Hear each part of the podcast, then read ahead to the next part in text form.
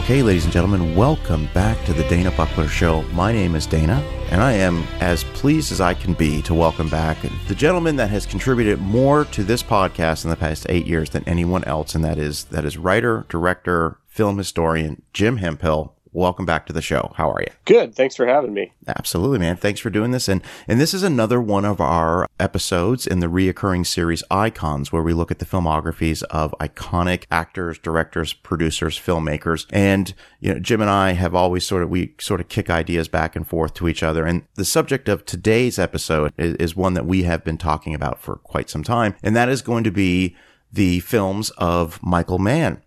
And to look at his filmography, which we're going to go through point by point, it's interesting because he's done 11 films in 40 years. And you think about the great directors and, you know, with the exceptions of maybe James Cameron and Tarantino, most of the other big names have done a lot more projects than that. So, and we'll get into that. But Jim, I want to start this episode off by asking you the question I ask every time. And that is, what does the filmmaker Michael Mann mean to you? Well, to me, Michael Mann is one of the great philosophers of American action cinema, and I guess American cinema in general. I mean, more than most big studio Hollywood directors and people making movies in this genre, you know, he's really a director who's kind of concerned with these existential questions of sort of what our purpose in life is. You know, is the purpose work? Is it love? What's the purpose when those two things contradict each other or get in each other's way? I mean, that's sort of a big premise behind Heat, obviously.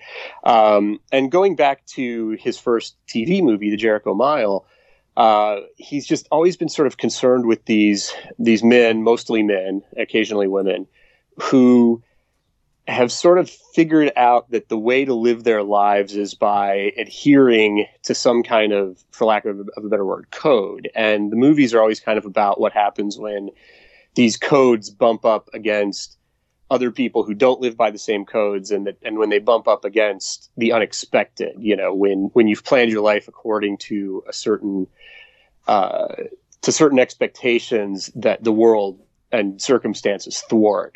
And, you know, Mann explores all these ideas to me in really, really interesting ways, both on the page and as a director. I mean, the dual-pronged importance of Mann is that he's both a really, really interesting philosophical thinker and writer, and he's one of the cinema's great technical innovators. I mean, you know, Mann is always, to me, a little bit ahead of his time. You know, it's interesting because really, you know, Last of the Mohicans is the only movie he ever made, I think, that was, you could really say was like a big blockbuster hit in relation to its cost. I mean, Heat was a hit too, but Heat cost so damn much money, I don't know that it was necessarily considered, you know, big profit machine at the time. But Last of the Mohicans was his only really big hit, and I don't think that's a coincidence that it's his one sort of traditional period piece, because I think a lot of his other movies, he tends to be a little bit ahead of the audience, both in terms of his content. We can get into that a little bit later, talking about Black Hat, but also just with the way he shoots, because it's interesting, you know, knowing I was going to talk to you, I rewatched a lot of Mann's movies this week. And it was fascinating how certain movies that at the time they came out looked so strange to me, like Collateral and Miami Vice, now looked completely normal. I was like, what was I thinking? Like, when I watched this, why did I think this was weird? And I think it's because you know, he's so influential and he's so ahead of his time that the rest of the world is caught up. And so something that he did with, you know, his Collateral was one of the first major studio movies that was shot digitally. And, you know, now, of course, virtually everything is. So the look of Collateral does not seem as jarring. But anyway, so getting back around to your original question, I just think he's A, he's a great innovator, B, he's a great thinker, and C, he's one of the great actors, directors in American movies. I mean, this is a guy who I think appreciates actors and what they can do more than almost any other director outside of, you know, a few of the other major ones like Tarantino or Scorsese, or Ridley Scott. Because that's another thing, when you revisit his movies, it's amazing how deep the bench of actors is in these things. When you watch them and you realize some of the you know, it's like you watch Collateral and it's like, you know, Jason Statham's practically an extra in it. I mean, that's how deep the bench of actors is in that movie. But I don't know. I mean, that's just all kind of scratching the surface. But we, you know, as we get into some of the individual films, I'll talk a little bit more. But, you know, your point about him making relatively few movies, I mean, it's true. He is sort of more like a Kubrick or something. And I think that's, you know, that's something that I've really, you know, my whole view of that has changed a lot since I was younger. I mean, when I was in film school, I always was just kind of, I was always impatient and almost angry with guys like Kubrick or Albert Brooks, who were only making a movie every 5 years or something like that.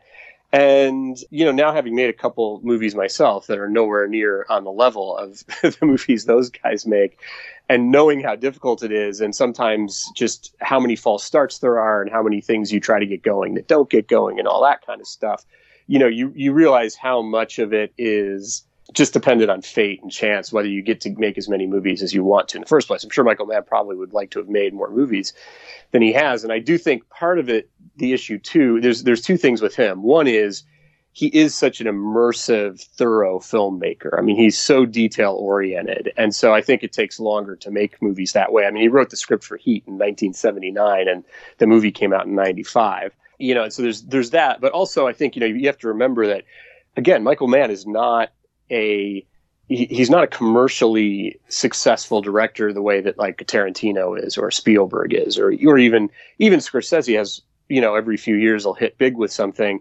And man, outside of a few of them, that doesn't happen very often. And it certainly didn't happen early in his career. And in fact, like to really come back hard as a feature director with Last of the Mohicans, you know, he had to spend a lot of years sort of burnishing his reputation in television. Let's get into the theatrically released films of Mann, because like you said, he did work before this, but we're going to focus on these 11 films that he released theatrically. And of course, the first one is 1981's Thief, produced by Jerry Bruckheimer. Now, I'm just going to ask, is this before the Bruckheimer-Simpson relationship came together, as far as you know, or...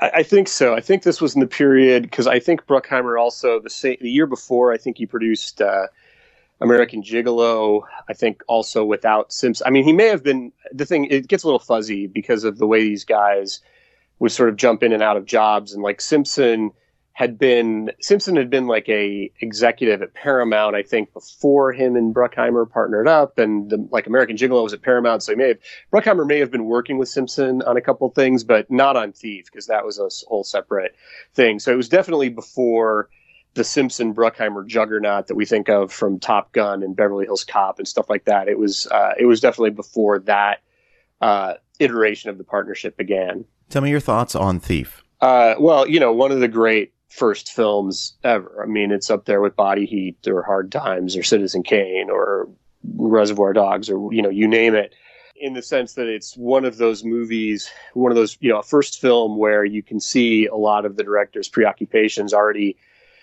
pretty fully worked out and fully formed. And again, part of that is because he had been kicking around TV for a while in the 70s, writing for things like Starsky and Hutch in Vegas. And he had done that movie I mentioned, The Jericho Mile, which, if people haven't seen it, I would really recommend. I mean, it's, you know, it's a TV movie that is a full Michael Mann experience. I mean, it is not just like him. It doesn't feel, it's definitely got a lot of his strengths. And Thief, you know, just, I think again, a lot of the stuff that makes Mann great is there right from the beginning. You know, the attention to anthropological detail. I mean, this is a movie that, you know, James Caan, to play this part, you know, trained with actual thieves and learned how to really break into a safe. I mean, he, by the end of this movie, he actually could have been a safecracker if he wanted to change careers. And that's kind of Michael Mann's modus operandi with actors. And, you know, it's, again, it's like, I think you see in Thief this sense of real, just deep authenticity linked with that kind of, those kinds of philosophical questions I was talking about. I mean, the whole movie is kind of about how James, you know, like a real obsession of Michael Mann's. He's as obsessed with time as Christopher Nolan is. I mean, like, it comes up again and again in his movies, is this question of time and what you do with your time and characters running out of time. And that's kind of like what the James Caan character is in Thief, because he has, you know, he spent I don't remember what the exact amount is, but something like 15 years of his young life in prison. So, you know, he gets out and there's like this hilarious courtship he has with Tuesday Weld, where he's rushing her through the initial stages of dating to get right to marriage, because it's like he doesn't have the time. And there's an interesting thing that he does, Kahn does with his performance in that movie. And I don't know if this was in Mann's script initially, or if this is just the way Kahn chose to play it, but there's an interesting thing he does where he, even though he's running low on time, he talks slowly and carefully. Like, he never uses contractions in the movie. Everything James Caan says is, you are this, not you're this. You know, it's like, you are this to me. And it's sort of this way of getting people to pay attention, because he doesn't want to have to speak twice. And it comes up, my guess is it was Mann's idea, because it comes up again in Miami Vice. Colin Farrell does the same thing. But I think, you know, Thief, it's just in terms of that kind of character and philosophy driven action, yeah, it's a fantastic movie. And again, like, very influential movie. I mean, the use of the Tangerine Dream score, that wasn't a common, the synthesizer score with that kind of movie was not a common thing at that point. And so that, I think, was very influential. And, you know, also just coming from Chicago, just fantastic use of Chicago locations and things. I mean, it's probably one of the movies that when I watch it, most reminds me of home, of any of the, how many hundreds of movies I've seen shot in Chicago. The numbers that I've got on, take the numbers that I present to you with a grain of salt, because of course I'm getting them off of the internet and these are not hard facts. But according to what I was able to research, it was made for a $5.5 million budget, took in 11.5 in the box office. So doubled its budget. Would that be considered for the 1980s a modest success, a small success, or just a, I'm wondering, you know, were people clamoring to get him to make another film right after this, after the response box office wise? Well, you know, it's funny. They were, but only in that genre. Like, from what I understand, Mann was basically besieged by offers to do more crime movies that were exactly like Thief. It was basically like he got, you know, everybody who had a Thief movie wanted him to do a movie about a thief. And he didn't really, you know, he had just made that movie. So, which is why he followed it up with The Keep, which is a very, very different film. But, you know, it's interesting, because I'm actually a little bit surprised to hear that Thief did double its budget, because I know it was very critically well received, but I always thought of it at the time as sort of a cult film. But I do know that he was, you know, I do know people in the industry took notice of it, and of Mann, you know, Mann's talent was very, very obvious. And I think, you know, it was obvious that with Caan, he had gotten like the best performance Caan had given in years. And so he was in demand, but in the typical fashion, it was only within a very restrictive, narrow range that Mann at that moment was not interested in going back to again, which is why he followed it up with The Keep. Well, that's a good way to segue into The Keep, a 1983 horror film. Like you said, completely opposite of The Thief. It starred Scott Glenn, Gabriel Byrne. From what I understand, this was, to say it was a troubled production would be put it mildly. My research that I did, that Mann turned in a 210-minute cut of the film and then was told to cut it down to 2 hours. And the whole thing was just a mess. And the budget is listed as $6 million. It took in $3.6, so this was not a financially successful film. But I have to know your thoughts on The Keep. I recently watched it for the first time about a month ago, knowing that I was hoping to do this conversation. But your thoughts on The Keep? I'm a huge fan of it, and I'm curious to know how you watched it, because that can make a big difference in terms of how you sort of take in that movie. You know, did you have like a widescreen DVD in the proper aspect ratio, or were you watching it on YouTube, or how did you see it? I guess just to say I watched it on YouTube. So. I had a feeling, because that movie is the only decent copy I've been able to find of it is an Australian import DVD, which I own, and which is what I would recommend to anyone who's a Mann enthusiast. You know, and I actually didn't even know this. It's a relatively new DVD. I didn't even know it existed until a couple months ago.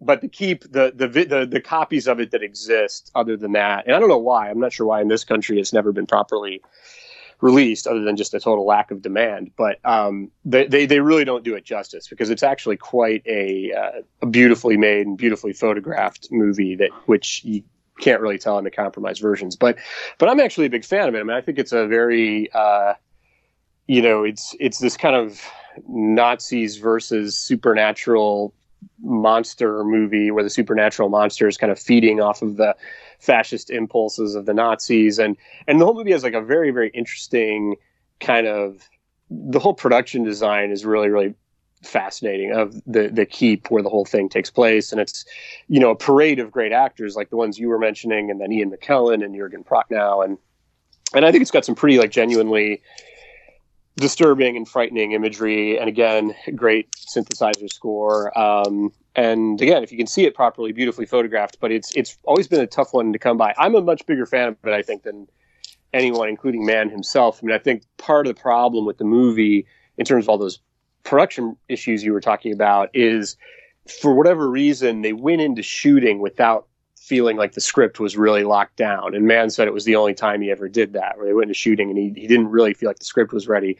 And that may be why they shot too much and the movie ended up being too long and it was hard to find a shape. But, you know, if I didn't know any of that stuff watching the movie, I would say it's a pretty solid supernatural thriller that still, for me, like really delivers the goods. I mean, it's, it's nothing for him to be ashamed of, in my opinion, although I know it's not one that he's that fond of. And like I say, based on the box office figures you quoted, not too many other people were either. And it's interesting because, you know, I mentioned that the studio had requested a 2-hour version. He turned in a 1-hour and 35-minute version. Well, at least that's the version that I saw.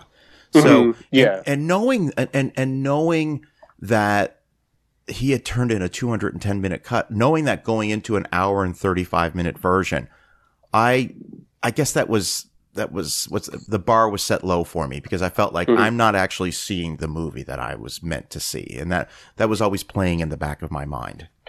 Yeah, I don't know. I mean, again, I get what you're saying. I personally, when I watch it, I don't think about any of that stuff. And I like its brevity. I mean, I'll be honest with you, you know, as someone who is not a fan of the bloat of most big fantasy films and all that kind of stuff. And like, I've always kind of had a soft spot for epic supernatural movies like The Keep and Legend that are like 1 hour and 40 minutes. There's something kind of appealing about that to me. You know, I would much rather watch The Keep or Legend any day of the week than any Lord of the Rings movie. I know we said we were going to stick to the filmography, but it's important that we talk about one TV show, because this subject will come up a little later on in this conversation. And I am admittedly a little too young to remember the impact that Miami Vice had. He is credited as executive producer and a writer. He wrote one episode, but he's credited as an executive producer. I'm wondering how he even got involved in Miami Vice, which, before you even answer that question, can you speak to just how ridiculously popular that show was in the 1980s? Insane. Nothing today compares. Not Marvel movies. I'm telling you, it was in terms of cultural impact and people talking about it, an influence. Maybe that's not true. Maybe Marvel movies, but not much else. I mean, it was enormous, and it's impossible now, I think, to get across just what it felt like when that show premiered, because, you know, you got to remember TV in those days. I mean, it sucked. I mean, TV was just, in the early 80s, was so bad. And, you know, this show had the cinematic style of the show and the use of music. I mean, it was, you know, it just, like, that pilot episode when that aired, because I am old enough to have watched it the first time it aired. And you, even though I wasn't old enough to necessarily understand all the filmmaking behind it, and understand why it was having the effect on me that it did, I knew I was watching something different and something game changing. And, you know, there was, and I think it's because, you know, you had like the sort of, the external kind of cultural impact it had in terms of just on clothes and stuff like that. I mean, everybody started dressing like Don Johnson, which was very strange, with these, like, you know, turquoise shirts and suit jackets and stuff. But aside from that, I mean, I think what that show brought to television, and this is all Michael Mann. You know, Michael Mann, him being credited as an executive producer, and occasional writer does not give an indication of how important he was to that show. I mean, it was created by a guy named Anthony Yurkovich, who was a writer, I think, on Hill Street Blues. And Yurkovich kind of came up with the premise, and he was involved. You know, he was sort of the main guy in terms of the writing. But every visual and oral decision went through Mann. Mann was basically the guy supervising what this show was going to look and sound like. And what he brought to it was this idea that the visual style and the music and sound design was all going to immerse you in the lives of these undercover vice cops. And basically the idea behind the show mostly was it was a very Michael Mann idea. It was about men who get too close to the flame in their work. You know, these guys who are working undercover and lose sense of who they are, or they actually are maybe as much criminals as they are cops, and being in that world like allows them to kind of live in it a little too much. And it's you know, sort of about the psychological and physical dangers of all that. And all that was expressed through the camera, and it was expressed through the lighting. It was expressed through things like when people would drive, the way the cars would be framed against the streetlights so that the streetlights would be kind of creating these, this like sense of entrapment for people and stuff like that. And again, I don't know if the audience noticed any of this stuff. It was all kind of subliminal, but it really gave the show this hypnotic quality that was unlike anything else on TV. And now, you know, I was going to say now it wouldn't stand out as much. However, I did, preparing for this, I rewatched the pilot a few nights ago with Kelly, who had never seen the show. And I was very curious to see how someone who was younger and who had never seen it would react to it. And she was really blown away by it. So I think it still does have the power that it had. But yeah, the cultural impact of it was huge. I mean, everybody had the Miami Vice soundtrack. Everybody was dressing like Don Johnson. People stopped shaving because Don Johnson didn't shave in the show. I mean, it was ridiculous. No. And I remember like glimpses of it and understanding. I understood sort of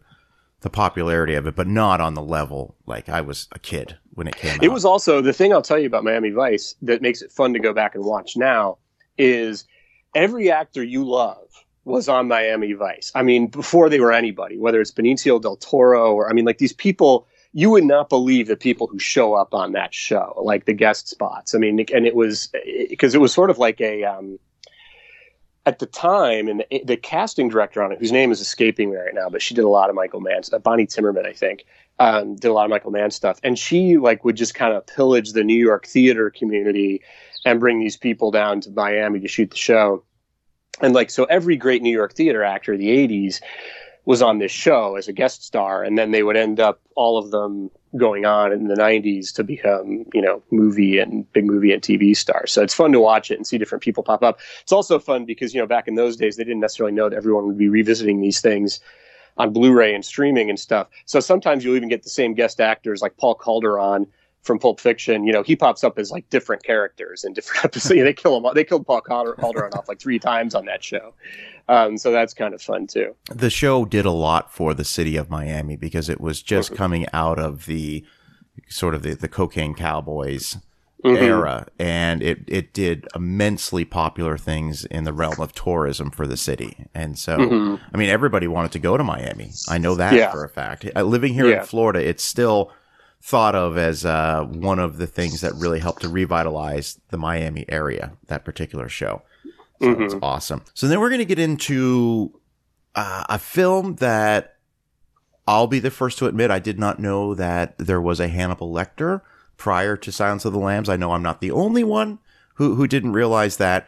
But we're talking about 1986's Manhunter, which was based off of the novel Red Dragon by Thomas Harris, which was the first theatrical introduction of the character of Dr. Hannibal Lecter, who in this film was played by Brian Cox. The movie stars William Peterson, Kim Guest, Joan Allen, I mentioned Brian Cox, Dennis Farina, Stephen Lang. It's got a great cast. Tom Noonan. Again, just going by the numbers, not a financial success at the time, but has certainly had a reevaluation over the years. And watching it this week, I am still riveted by this film, and I think it is an absolute masterpiece. Your thoughts on Manhunter? Yeah, no, it's fantastic, and again, you know, it is one that, like you say, you know, was not people didn't really respond to. And I remember seeing it in an empty theater when it came out. I remember literally being the only person sitting in the theater watching, me and my dad being the only two people in the theater watching it when it came out. So it wasn't something that people responded to in the moment, which, again, it's just that Michael Mann thing where I think he's always a little bit ahead of everybody. And clearly he was with that one because, how many movies how many serial killer movies have come since Manhunter that, that were influenced by or inspired by it. And because the whole conceit behind Manhunter, behind Manhunter, for people who haven't seen it, is that the William Peterson character who is investigating this serial killer, he basically is able to get in the mind of this guy and to great psychological danger to himself. And that's why why he's good at his job. And again, this is a very Michael Mann concept. I mean, the movie Manhunter is quite different in a lot of ways from Red Dragon, the book. There's a lot to it that is brought to it by Mann. And a lot of the things that Mann brought to it are the things that became cliches in serial killer movies for decades afterward. But I think it still has this remarkable power because, not only because it was first, but because it's just so deep, those ideas are so deeply felt by Mann, and his, the dialogue writing is just so fantastic, and the acting is so fantastic. And, William Peterson, by the way, that was only his second movie. I mean, he had been extra in Thief. He's a bartender in one scene in Thief. And then I think the only other movie he had done before Manhunter was To Live and Die in L.A., which hadn't even come out yet, which, by the way, here's an interesting, bizarre piece of trivia. To Live and Die in L.A., that made me think of this because directed by William Friedkin, Mann actually flirted with the idea of having William Friedkin play Hannibal Lecter initially, and for whatever reason decided against that, which would have been very interesting. But he thought about having Friedkin, and that didn't go through. And then he was thinking about Brian Dennehy, and Brian Dennehy actually said to Mann, "Here's what a good friend I am. I'm going to tell you an actor I know who can do this better than me. His name's Brian Cox." And so Mann went to see Brian Cox in a play and was like, "Oh yeah, this guy is it." And it's so funny. Again, this is the age thing. It's always funny to me when I hear people who say what you just said, that they didn't know there was a Hannibal Lecter movie for Silence of the Lambs, because to me, I always will think of Brian Cox first as Hannibal Lecter. I mean, because that was the first one I saw. And he is just, so chilling in the movie. I mean, there's a scene in Manhunter where he does this thing like hacking into a phone and gets a piece of information that's quite frightening, and I will never forget my heart just dropping into my stomach in the theater watching that scene and the way he plays it. And obviously Anthony Hopkins is a great Hannibal Lecter as well. I mean, they're two very different interpretations of the same character. And in fact, I think if I was a teacher in a film school, I think you could teach an interesting class on what a director does by showing the class Manhunter, Silence of the Lambs, Hannibal, and Red Dragon. And essentially you see through that, what four very different directors, Michael Mann, Jonathan Demme, Ridley Scott, and Brett Ratner, all do with the same raw materials. Because those movies could not be more different from each other, even though they all have kind of similar underpinnings. But anyway, I agree with you that Manhunter is, I think it's a virtually perfect movie, and it was a movie that kind of grew out of some of those experiments that Mann was doing on Miami Vice with music and stuff. The whole climax of Manhunter set to, where it's a shootout set to Inagata DeVita. I mean, that's straight out of Miami Vice. And but yeah, it's a movie that I think for whatever reason did not resonate with the public at the time, and I'm not sure why, because again, they were certainly ready for all that kind of stuff a few years later. By the early 90s, you couldn't get away from movies like that. From 86 to 92, it looks like the majority of his time was focused on television work. Well, I think the TV stuff is important not to gloss over, because for a couple reasons. I mean, the main one being, and I guess we could actually probably talk about this when we get to Heat, the bizarre evolution of Heat, because that's a whole. I mean, he was trying to do, because in that period you're talking about between Manhunter and Last of the Mohicans, he was trying to do Heat as a TV series. I mean, that thing went through so many iterations. He was trying to get Walter Hill to direct it as a movie, then he was trying to do it as a TV series, and yeah, he did that show Crime Story in there, which is sort of one of the great underrated, TV series everybody talks about now as being so fantastic, but clearly no one was actually watching it at the time, because it didn't really last that long. But it was one that had, it was another show that had a great cast, Dennis Farina, and was great directors like Abel Ferrara and things like that. But one thing, and I guess we could get to a little bit more when we get to Heat, but in between, I believe, if my memory is correct, in between Manhunter and Last of the Mohicans, Mann directed the TV movie L.A. Takedown, which is basically the rough draft for Heat. Okay. All right. Is that readily available to find? Which I've never seen it, so it is also a movie that I have like an import DVD of. I think that's one you probably would. I'll tell you this. That one, if you could find it on YouTube, it's not going to lose as much, because the fascinating thing about L.A. Takedown. So here's the thing. So he wrote Heat in like 1979, based on the Neil McCauley character that De Niro plays is based on a real guy named Neil McCauley, a real thief, who one of the cops who was a technical advisor on Thief. Killed, and had an experience like in the movie between Pacino and De Niro. Like, he actually had run into this guy. They shared like a meal. They had this conversation about their lives, and then this cop ended up having to kill him in a robbery. And so Mann was always fascinated by this. Wrote this like 200-page script about it in 1979. That over the years he would try to get made, and again, even with other directors. Like, at one point he thought about trying to have Walter Hill direct it. And so by the time you get to like the late 80s. He gets this idea to do it as a series. And so L.A. Takedown was a TV movie that was essentially supposed to be a backdoor pilot for a series. And L.A. Takedown, if you can see it and you're a Heat fan, it is totally fascinating, because it's tons of the same dialogue. I mean, it really is just like a rough draft for Heat. It's the same scenes, the same dialogue, the same basic story, and yet it is not a good movie. And it is a fascinating act to compare these two movies and see what the difference, how different the differences make these two movies, starting with the acting. I mean, because I don't remember who the actors are in L.A. Takedown, but they're not De Niro and Pacino, and these guys, and they're not on the kind of schedule that Heat had. I mean, on Heat, you know, Mann shot that movie. It was over a 100-day shooting schedule. He had all the time in the world. He had two of the greatest living actors in the world, you know, to really work it over. L.A. Takedown's, you know, a TV movie that was probably shot in like 12 days or something. You know, they kind of rushed through it. And so these scenes and this dialogue that plays so beautifully in Heat comes across as just like corny and silly in L.A. Takedown. And it's also fascinating because L.A. Takedown is only about 90 minutes, but it essentially still has like the whole same story that Heat does. And you realize that what makes Heat great is that deliberation and that like burrowing into every detail and stretching out every moment.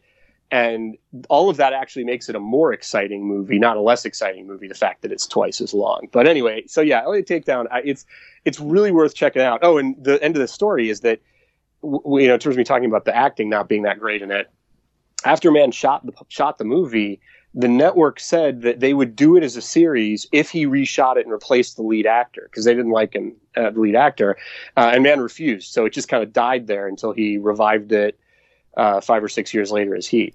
Interesting. And just for those listening, I went ahead and just pulled up YouTube real quick, and I did find the 1 hour and 33 minute version of LA Takedown.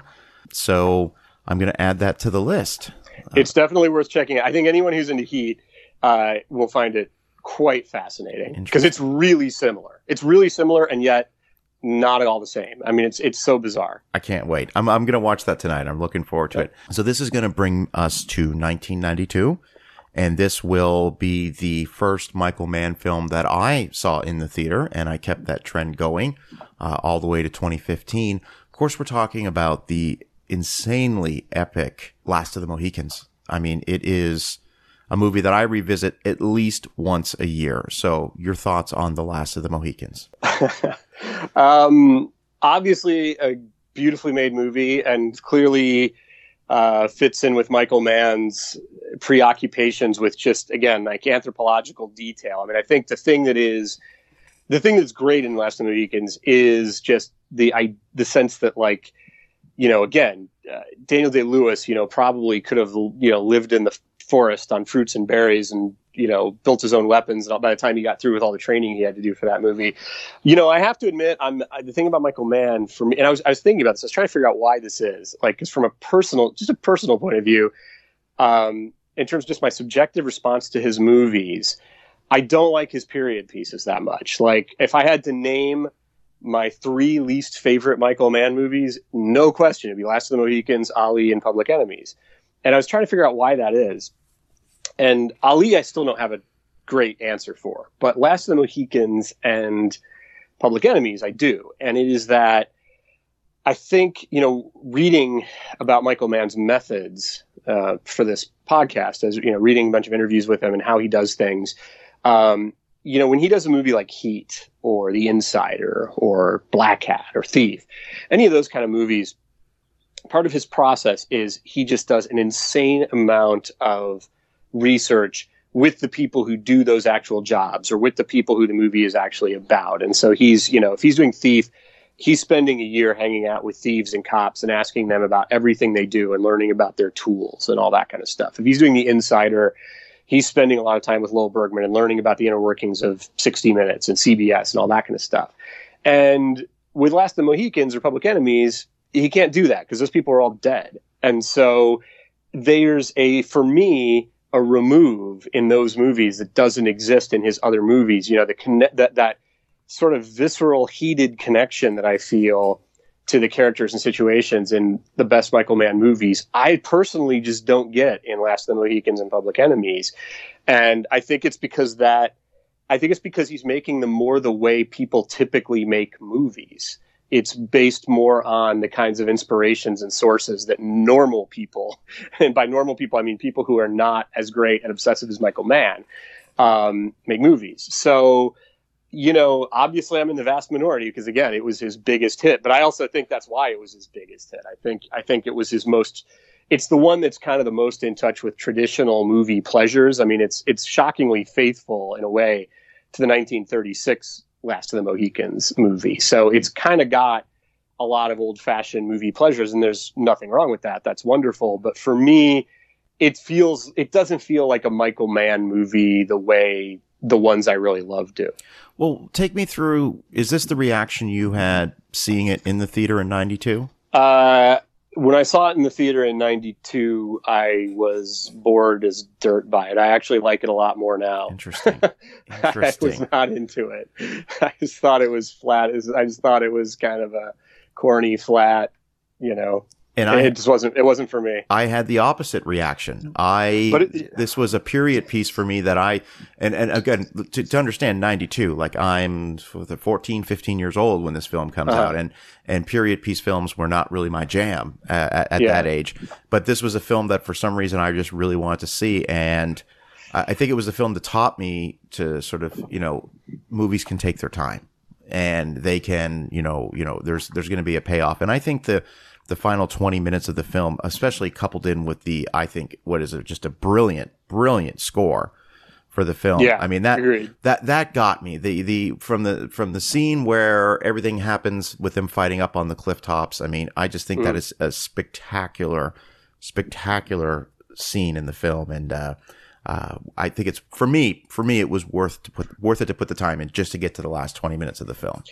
Yeah, no, it's a great last 20 minutes. And objectively speaking, it's clearly a great movie. There's just something about it that I don't personally respond to. And at the time it came out, you know, when it was coming out the same year as stuff like Unforgiven and the Brian De Palma movie, Raising Cain, I think, and you know, I don't know, even Malcolm X. I just felt like that was a year where there was a lot of big, interesting movies, and Last of the Mohicans kind of felt a little square to me at the time. And again, Michael Mann's one of those guys who I almost put unfair, unreasonable expectations on because he's so great. It's like I expect him to reinvent the wheel every time. And that's an unfair expectation to put on any director. However, he does it more often than not. I was going to say, yeah, that's typically the case for him. Yeah. Well, let's bring to a movie that I think you and I are definitely see eye to eye on, 100%, and that would be arguably his best film, 1995's Heat. Your thoughts? Yeah, I don't know if I can say it's his best. You're gonna think I've lost my mind when you find out what I think when we get to what I think is his best. But it's definitely up there, and it's definitely his most. I don't know if perfect is the right word, but it is a well-oiled machine where every piece serves its purpose, purposefully, you know, perfectly. And is, again, the interesting thing, I think going back to that thought of L.A. Takedown, you know, what's interesting about Heat is that it basically elevates, like, you know, the cop and crook movies have been a staple of American cinema since the silent era. And essentially what Heat does is takes one of those movies. It takes like what would have been an 80-minute movie with James Cagney and Humphrey Bogart at Warner Brothers in the 30s and digs so deep into each minute detail of how these guys live their lives and who the people are in their lives and what the tools are of their jobs and how they do their jobs and how this whole ecosystem affects each other. You know, that it stretches it out to 3 hours almost, but there's not a boring minute in it. I mean, this thing moves like a rocket. It's so perfectly structured. I mean, it's just like it's an amazing study in ensemble storytelling. I mean, there are, you know, I watched again this week, and I mean, I'm always like amazed by how much stuff happens in that movie and how many fully realized characters there are in that movie, how you just really get to know everybody so well and how they all reflect off of each other. I mean, how the different ideas in the movie about, you know, because it goes back to what I was saying about Mann and philosophy at the beginning of the interview in terms of his obsession with these questions about how we live our lives and what are we living for. And it's like the De Niro character in Heat, you know, is such a mystifying figure in some ways because his philosophy makes total sense. This idea that if you're a thief, you don't have any attachments that you can't walk out on because you're going to have to walk out on them if the cops are coming for you. But what kind of life is that? Like, you know, you see him at the beginning of the movie in this empty house he lives in with no one.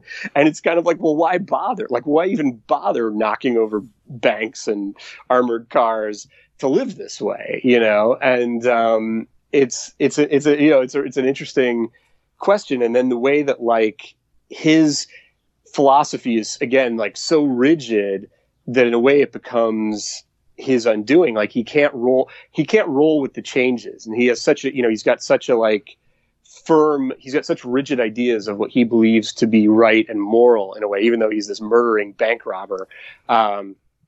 He does have the sense of morality where it's like he's offended by the wrong that has been done to him by this Waingro character and just can't let it go. Like if he could just let it go, he could have this great life with Amy Brenneman, but he can't let it go. And whereas on the other hand, the Val Kilmer character, who initially seems like a guy who doesn't have it all together, like the De Niro character, and seems very like, you would think that would be the guy to go down. And yet the Val Kilmer character is actually quite flexible in his, you know, he can walk out on it. He can walk out on everything and goes on to live another day. And it's just interesting watching all of those kind of stories ping pong off of each other. And then the way the Pacino character ping pongs off of it and the whole, you know, and I think I've got to assume that with Michael Mann, because he goes back to these kinds of characters so often, you know, there's got to be some degree of, I don't know about autobiography, but a personal connection to a guy like the Pacino character who is so obsessed with his work to the point of,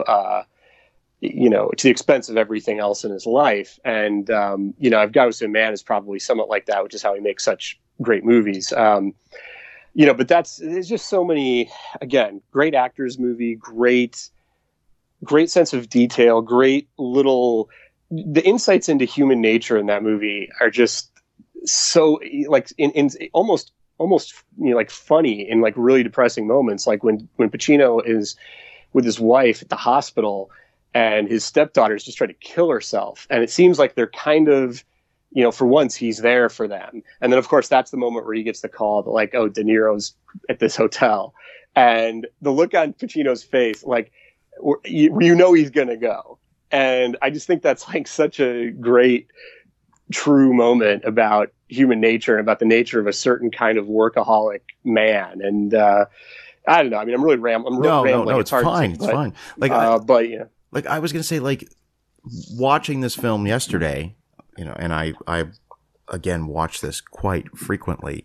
Little things like, you know, the introduction of Dennis Haysbert's character, mm-hmm. and then you don't see him for an hour and a half in the film, and you come back to it, and you're just like, oh wait, you almost forget that he was in it, and then you see him working at the diner, and I'm like, that is incredible foreshadowing, like how he did that, like it's just. I've seen the film, honest to goodness, 10 times, at least like 10 times really watching it. And I pick up on something new every time I've seen it. And I'd also like to point out that this is a, in my opinion, a love letter to Los Angeles filmmaking because of the locations he uses. For sure. It's, well, you know, at the time it was made, I don't know if this is still true. Probably is. At the time it was made, it used the greatest number of locations of any movie ever shot in Los Angeles because there's not, I believe there's not a single scene shot on a set in this entire movie. Everything is real locations, everything. And I remember I was living here when they were shooting this movie, and I was friends with a director who was very good friends with Michael Mann. And so I would hear these reports while they were shooting. I mean, they were shooting for like 100 nights all over L.A. And it was like the people on the crew, they were all losing their minds because they didn't see sunlight for like 6 months. But they were running all over the city, shooting everywhere. And yeah, it is. I mean, that's certainly Mann. Again, what he does for Chicago in Thief, he does for L.A. in Heat and Collateral. I mean, he's just a great that's another thing that I think he's great. His sense of like locations and how to use locations to tell a story and to sort of psychologically underline wherever he wants to about the characters. I mean, it's unparalleled. The one other thing, I'd be remiss if I didn't mention this, that seeing Heat in the theater and during the famous bank robbery shootout in downtown Los Angeles, I remember vividly being terrified during that sequence because it was the first time in any movie that the sound effects of the guns going off sounded real. And I have not seen that since. I mean, I had never seen that before, and not until we get into Collateral and Public Enemies do I hear that again. So he has real detail for something like when it comes down to the sound effects of gunshots. I mean, it was terrifying. Yeah, the sound design of that movie is unbelievable. I mean, I had the same experience seeing it, opening day at the Man Chinese here in Hollywood, which is, one of the best theaters in LA, and seeing it huge. And I mean, that's another thing too, it's so, talking about Heat almost makes me just like unbearably nostalgic because that, think about this within like 2 months of each other, Heat, Casino, and Nixon all came out in the theaters. Like three incredibly ambitious, entertaining, intelligent, well-resourced American epics by three fantastic filmmakers who were allowed to go that long. Like three great 3-hour movies. The fact that those all came out within a few weeks of each other. Like that is unthinkable now. Like it's I can't imagine those movies getting made that way. But anyway, so I mean, De Niro was like, he had, basically two of the greatest movies ever made came out within a month of each other, with, I think, Casino came out a little bit before Heat, but they were around the same time. Anyway, the sound design in Heat is amazing. And again, it goes back to that authenticity. I mean, I don't know what real guns sound like. I don't spend any time around guns, and I've never robbed a bank, but it seems like, yes, there is like a power to the way the guns fire in his movies. And even just the way people die in his movies when they get shot, where it's just like a kind of it's like somebody pulled the string out of a toy or something, like the way Tom Sizemore, spoiler alert, drops in Heat when he gets shot. I mean, it's just, I know I keep using that word over and over again on authenticity, but that really is what makes Mann and what separates him from other action directors, because I think other action directors, even the great ones, the Walter Hills, the John Woos, the Catherine Bigelows, the Sam Peckinpahs, whoever, they can never resist. Like, they can't resist going for what's cool. And Mann movies are very cool, but he'll always, I think, go for more like, how would this really happen? Than he will anything else. That's always like his priority, and I think he's the only major action director you could say that about. Yeah. So Heat was made on an estimated budget of $60 million, took in $187 million, so tripled its budget, and obviously has gone down. 26 years later, as one of the great American films of all time. You kind of mentioned that he kind of reinvents himself with each subsequent movie, and the movies are always drastically different. He follows up Heat 4 years later with The Insider, which, again, Insider, for those who haven't seen it, I strongly recommend it. Al Pacino, Russell Crowe, Christopher Plummer, Philip Baker Hall, all-star cast. Pretty heavy movie in the sense of it's based on a true story. For those who don't know what The Insider is, fictionalized account of a true story. It's based on the 60-minute segments about Jeffrey Weingart, a whistleblower in the tobacco industry. This is a movie that really introduced a lot of people to Russell Crowe, and he worked with Al Pacino again. So I don't think we've ever discussed The Insider. I'd be curious to know your thoughts on the film. Yeah, definitely one of his best, in my opinion. It was a great follow-up to Heat. It was, and again, you know, interesting because it is not technically an action movie, but it has the same. It has the same intensity, though, that a Michael Mann action movie does. And I think it's because the thing it has that all his action movies have, again, is this kind of these kind of like moral and ethical dilemmas and decisions. I mean, the whole movie, you know, the Russell Crowe character basically is a guy who, you know, by doing the right thing is pretty much going to screw up his entire life and his family. And then the Pacino character has to kind of, you know, also gets put into some sort of thorny ethical and moral issues and becomes a sort of whistleblower himself. And the movie, you know, again, has all the things that make Mann great. You've got this kind of that journalistic detail of a world. You know, here it's this world of network news and the tobacco industry. And this is a whole other thing about Michael Mann, too, that, like, I think doesn't get talked about, is that his movie, if you watch his movies from Thief on, it's I mean, there's exceptions to this, but it's kind of like a, it's kind of an ongoing cinematic history of like late 20th and early 21st century American capitalism. And, you know, even going back to like, you know, Thief, where like the James Caan character kind of like spouts all these kind of like Marxist, like statements about the, you know, the fruits of the yield of his labor and stuff. And like the movies, and a lot of these movies are kind of about like, you know, what is, like, what's worth money and what are you willing to do for money and what is not, what can you not buy and all that kind of stuff. I mean, Mann's movies are very, very obsessed with the financial imperatives that motivate our lives. And The Insider is probably like one of the best examples of that, but it's a truly, you know, a truly great movie in my opinion. I mean, I definitely think it's up there as one of his best. What's fascinating about the film is I'm just enamored with the way that he opens the movie with Christopher Plummer, you know, interviewing, you know, out in the Middle East, and it has nothing to do with the tobacco industry, but it's just it's just showing, you know, how 60 Minutes operates, and I think it's. I mean, I don't want to say it's an underrated movie. It made $100 million at the box office at the time. Got nominated for Best Picture. Introduced us to Russell Crowe. I mean, I know he had been doing some work before that, but I would recommend this one to anyone. I think it's a stellar film. I stand corrected then from what I said at the beginning of this interview, because I didn't realize it made $100 million.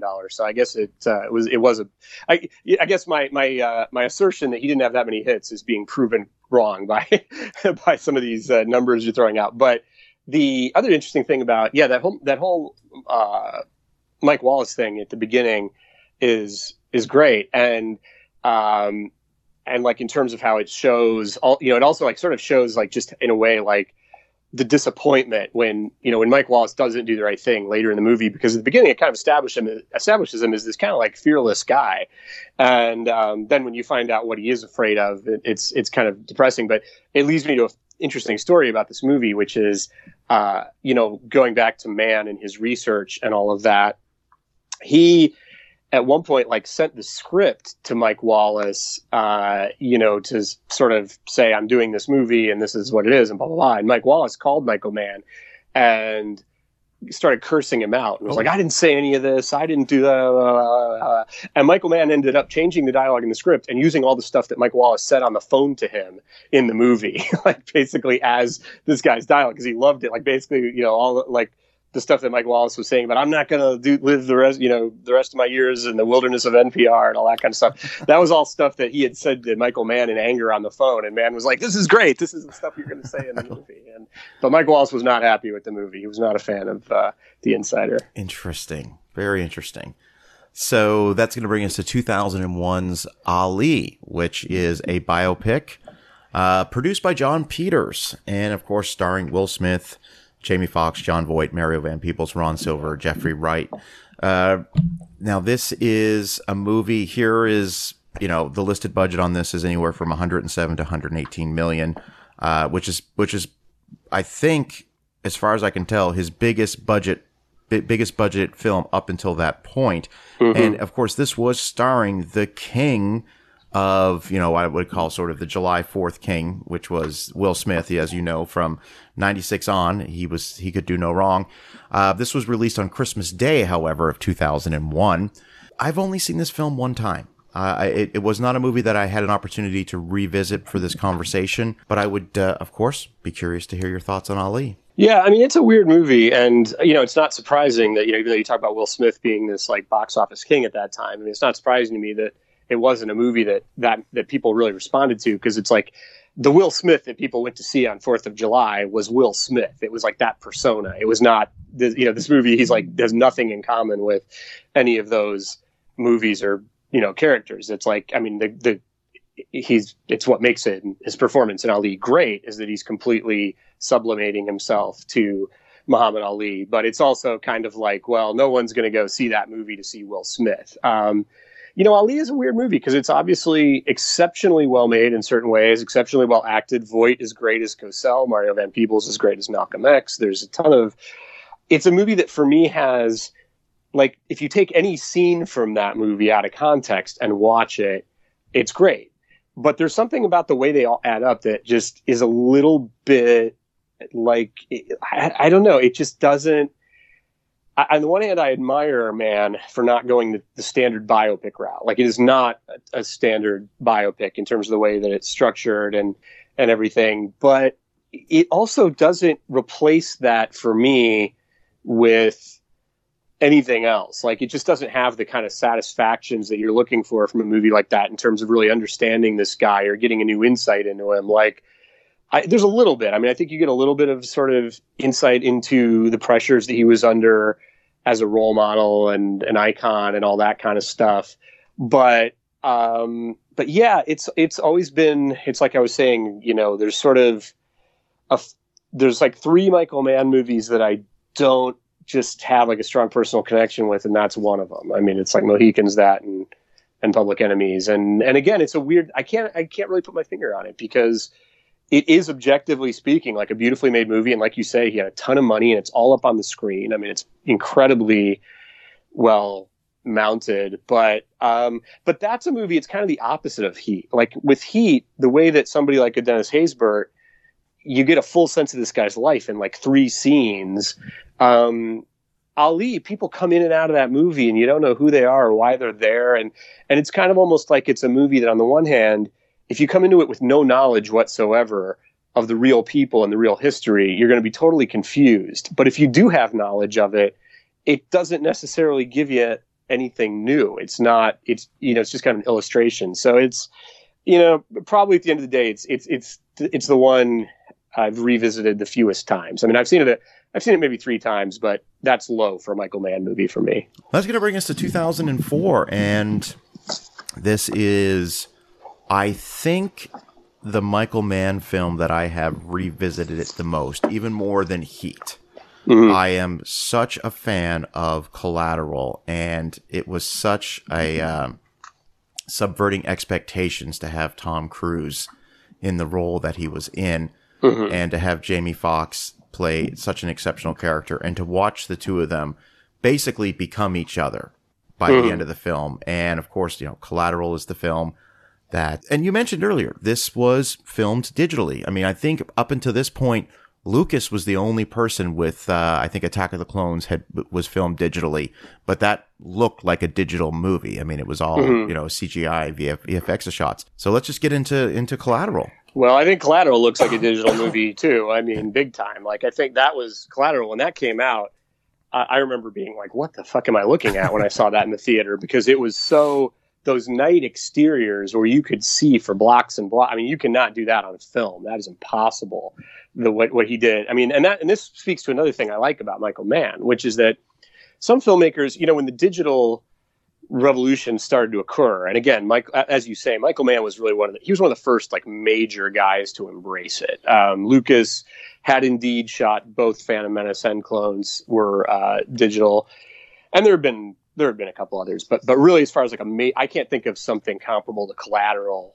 I might be forgetting, but where in terms of like a major director with a major movie star doing a very, very expensive wide release shot on high def movie. But when Mann decided to do that, it wasn't for the reasons most people shoot digital now, which is just, you know, cheaper and easier, supposedly, although there's a lot of arguments about that. But Mann really, he took to digital because it was a tool. It was a storytelling tool for him that he could use differently than film, in the sense that, again, you know, Mann is this nocturnal filmmaker. I was talking about Heat shooting over, you know, 100 nights or whatever. You know, he's a nocturnal filmmaker, and in Collateral, and then he really takes it to the limit in Miami Vice, the Miami Vice movie.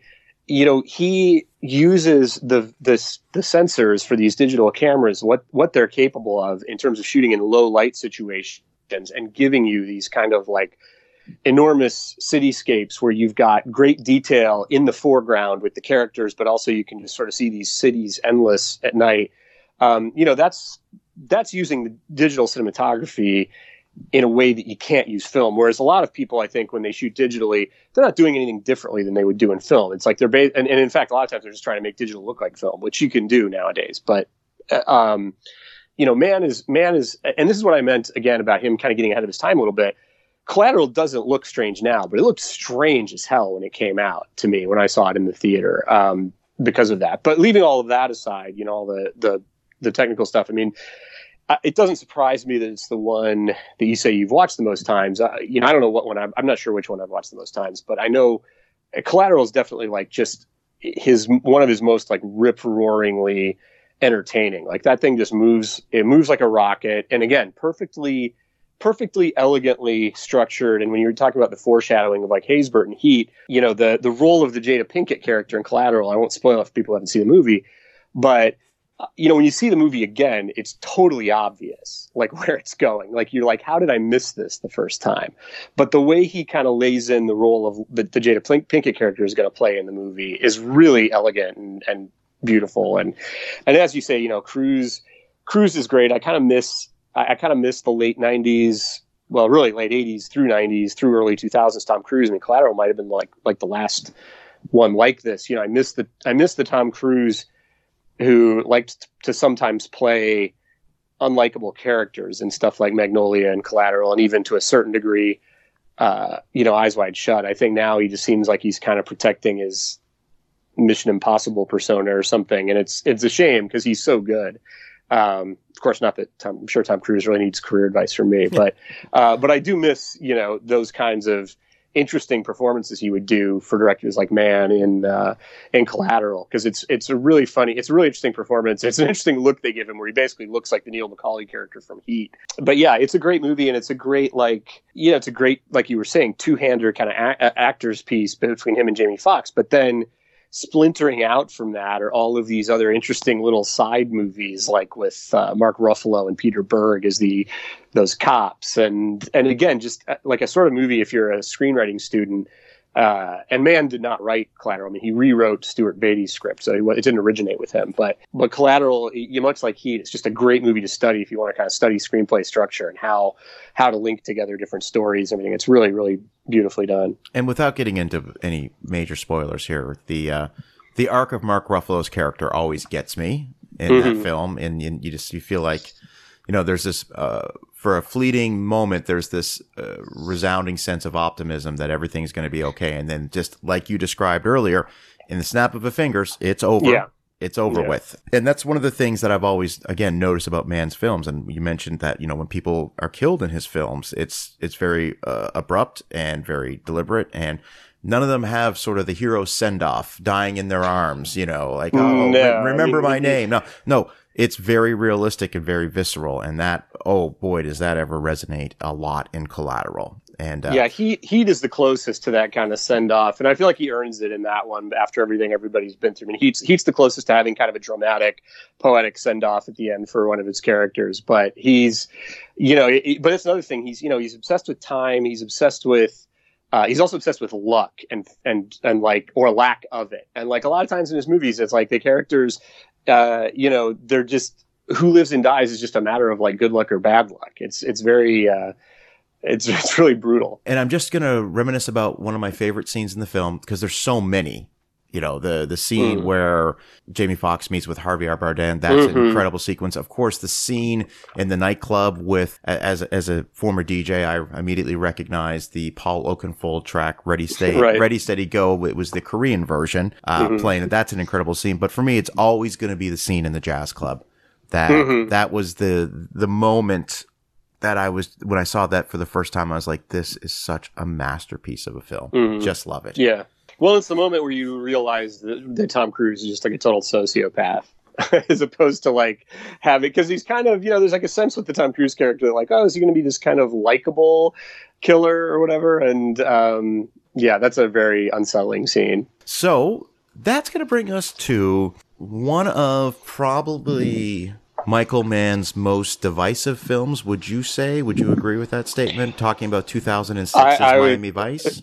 I would agree, having been on the side of the divide that thinks it's his best movie. So I've certainly got my fill of hearing the side that does not think that. But yes, I think it's definitely one of his most divisive. I'm just going to take you through my first viewing in the theater, and not really being familiar with the source material for the original show, Miami Vice.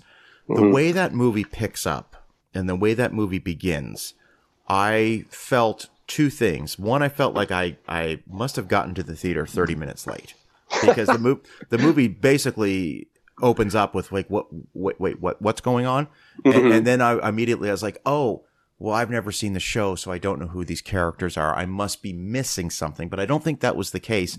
And now, having seen the film subsequent times, I think it's amazing. I love the movie, but I will say that I left the theater super confused the first time I saw the film. Well, there are certain movies that are designed for two viewings, and I think that's one of them. I mean, I think Tenet is one of them. And, you know, the problem with a movie that's designed for two viewings is a lot of people aren't going to want to come back after the first time if you've left them confused like that. And that's certainly been the case. You know, I watched, you know, Tenet was, for me, you know, probably my favorite movie of last year. And then recently I showed it to Kelly, who had not seen it, and she...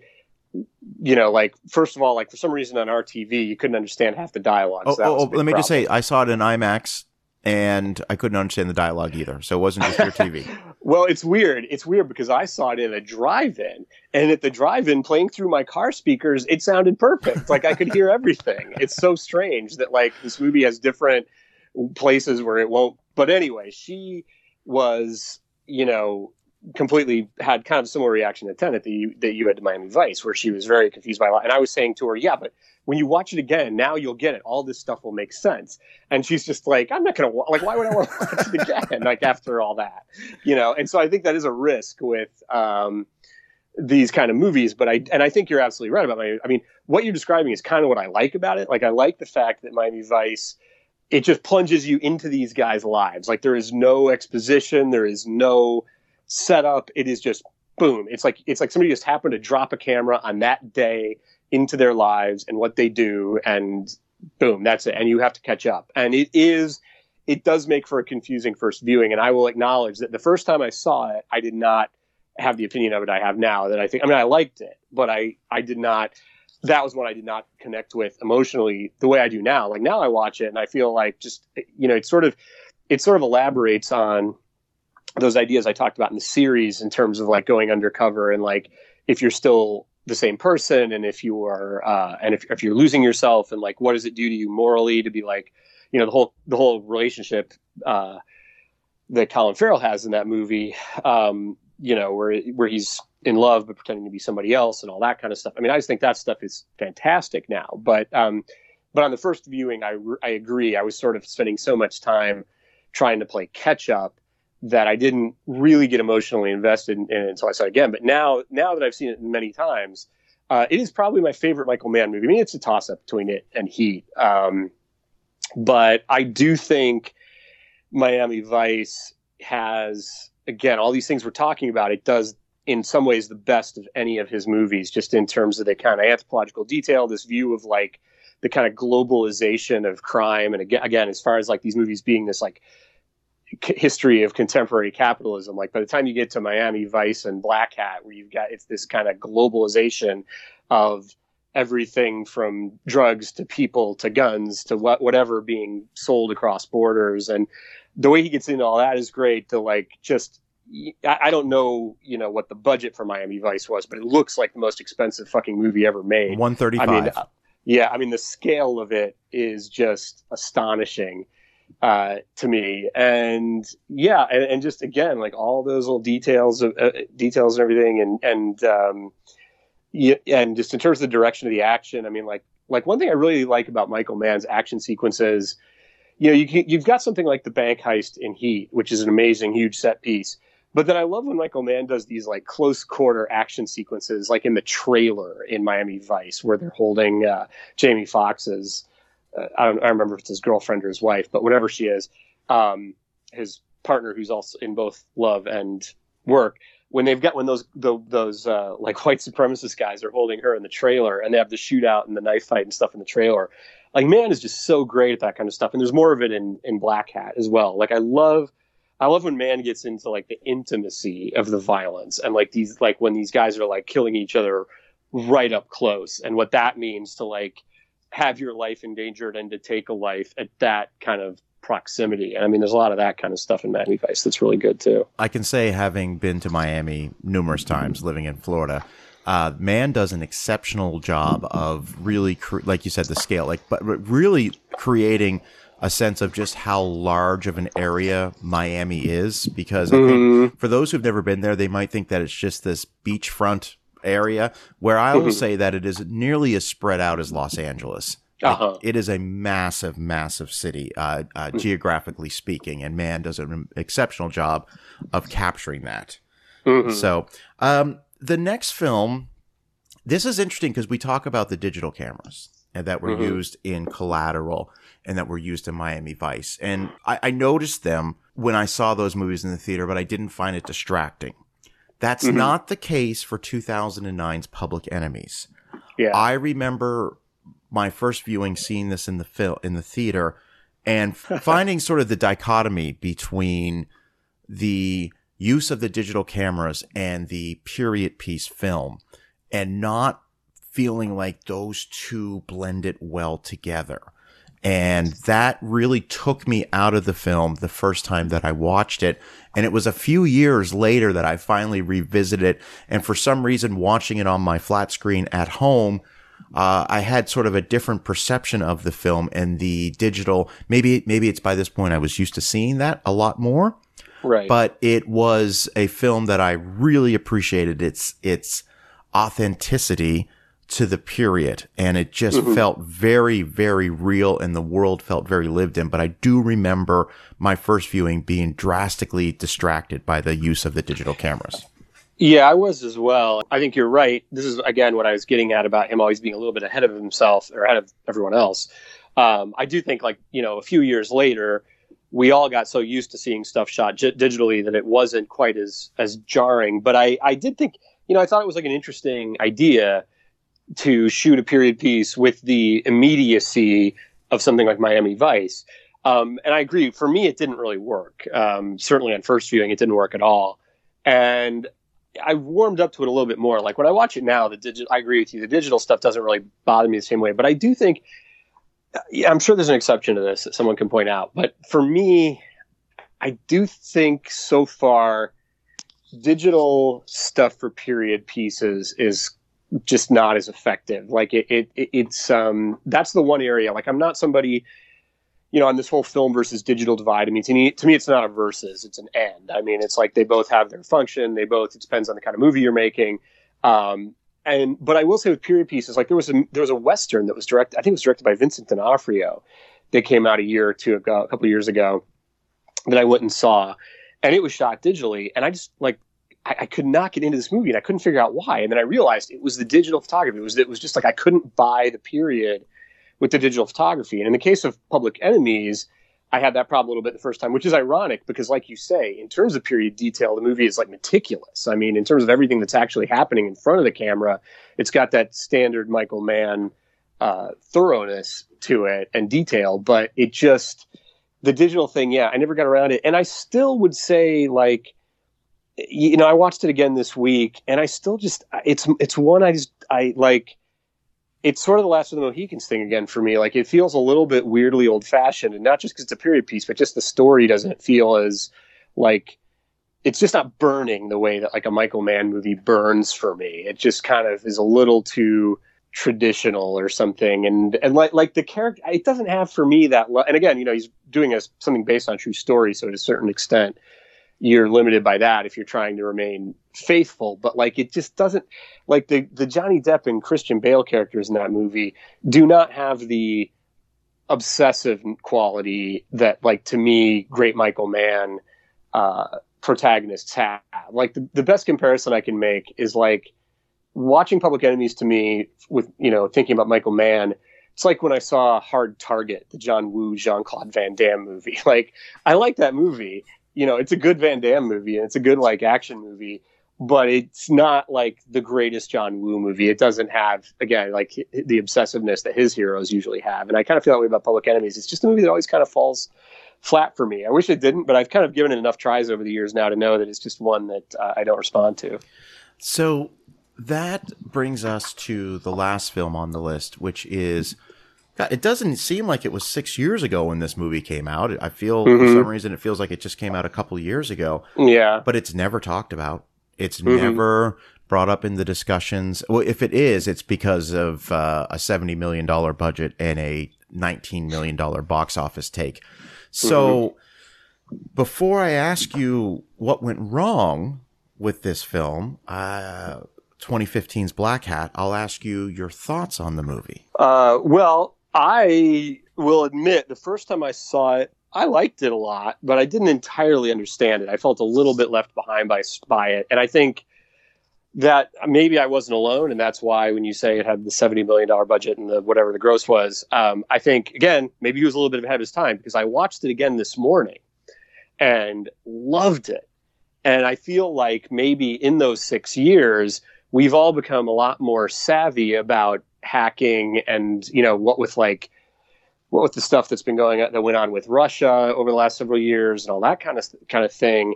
I was watching it this morning, and I was trying to figure out why it confused me the first time, because it felt to me this time like it just moved like a rocket, was totally clear, was totally involving, was absolutely fascinating in its depiction of kind of cyber warfare and how it connects to actual physical warfare and everything. I thought it was just great. I just loved it watching it this morning. I mean, when I watched it again this morning, I was kind of like, this is up there for me with a lot of my favorite Michael Mann movies. But again, maybe he assumed when he made it that the audience was as smart as he was about this stuff, and they weren't. I know I wasn't. And it just kind of left people behind. I don't know. Cause watching it now, I mean, I think it's a really terrific action movie and very entertaining. And also, by the way, a movie that recycles dialogue verbatim from The Jericho Mile. So Michael Mann he doesn't leave anything unused. Like if he feels like he made a point in something and not enough people saw it, it comes back around. Cause like there's the stuff that Hemsworth says about being in prison and making the time his own, which, again, going back to that Michael Mann idea of time, making the time his own and not the prisons and all that stuff. That monologue it's verbatim. Peter Strauss says the same whole thing in Jericho Mile. So it's one of the fun things about when I'm doing these conversations with you is it gives me an excuse to kind of like watch a director's stuff again in order. And it's fun seeing those things pop up again and everything. But yeah, so I don't know what you think of it, but I've really come around on Black Hat to be quite a fan of it, and I'm curious to see if it'll ever get... I mean, here's the thing. It has gotten a little bit rediscovered in the last few years by the kind of cinephile community, and part of that is that, a friend of mine, Dan Waters, who's the screenwriter who wrote Heathers and some other and Batman Returns and some other things. And this is a guy who makes me and you look like people who don't watch movies. I mean, this guy goes to the movie. He goes to the movies every day and sees everything. And he stumbled across a couple years ago on FX a different cut of Black Hat than the theatrical cut. There was like a director's cut of Black Hat that was just playing on FX, kind of unannounced.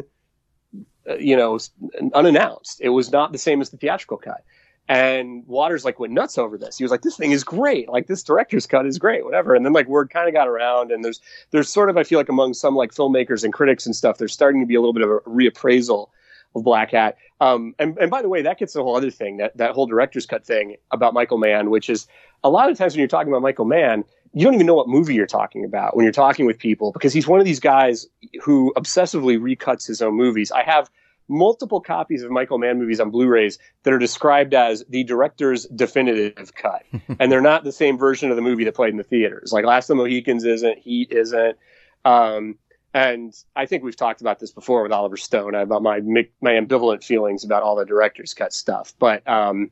But that's a whole other tricky thing with Mann is, you know, and the Miami Vice that's out on video is different from the one that was theatrical. And I think there's that the Netflix version of Miami Vice is different from the Blu-ray. It's crazy. But anyway, but yeah, I don't know. I think Black Hat hopefully will kind of eventually people will come around on it, but I don't know what your response was to it, or if you've given it another chance since it came out. It needs a second viewing, because I went into it, my sort of the standard I set for watching Black Hat was that I know how exceptional of a filmmaker Michael Mann is. And so I know I'm going to enjoy this film just on a technical level. And I did, but I kind of will mirror your first viewing of the film, where a lot of the jargon, a lot of the dialogue, and a lot of it was just kind of going over my head. Mm-hmm. And so it's earned a rewatch for me, like every Michael Mann film. It's hard to decide, do I watch L.A. Takedown tonight? Do I watch Ali again? Or do I watch Black Hat again? I'm going to watch one of those three tonight. And if I'm being honest, it's probably L.A. Takedown, because I haven't seen it. Well, that one you got to see. Yeah, I mean, I think Ali is probably for me the least of the the least important. But yeah, you got to see LA Takedown. It's just you're gonna be, no matter what, you're gonna find it fascinating. I guarantee you. Awesome. Well, Jim, I once again want to thank you for taking some time out of your schedule to kind of chat movies with me, and specifically in this case Michael Mann films. So if people would like to follow you on social media or keep up with your writing, how can they do that? They can either go to jimhemphillfilms.com, or on Twitter I'm at Jimmy Hemphill, and those are probably the best two ways to keep up with everything. Awesome. Well, we're going to do another one of these series sometime soon, and just a couple names to kick out to you that we haven't done yet. So obviously I'm thinking Eastwood, Nolan. I mean, we gotta think about a couple of these ones. Mm-hmm. Yeah, Eastwood, Nolan, I'm definitely game for. They're both two of my faves for sure. Perfect. Well, thank you again for being on the show, Jim. I really, really appreciate it. My pleasure. Thanks for having me. Absolutely. Thank you. And my name is Dana Buckler, and thank you so much for listening.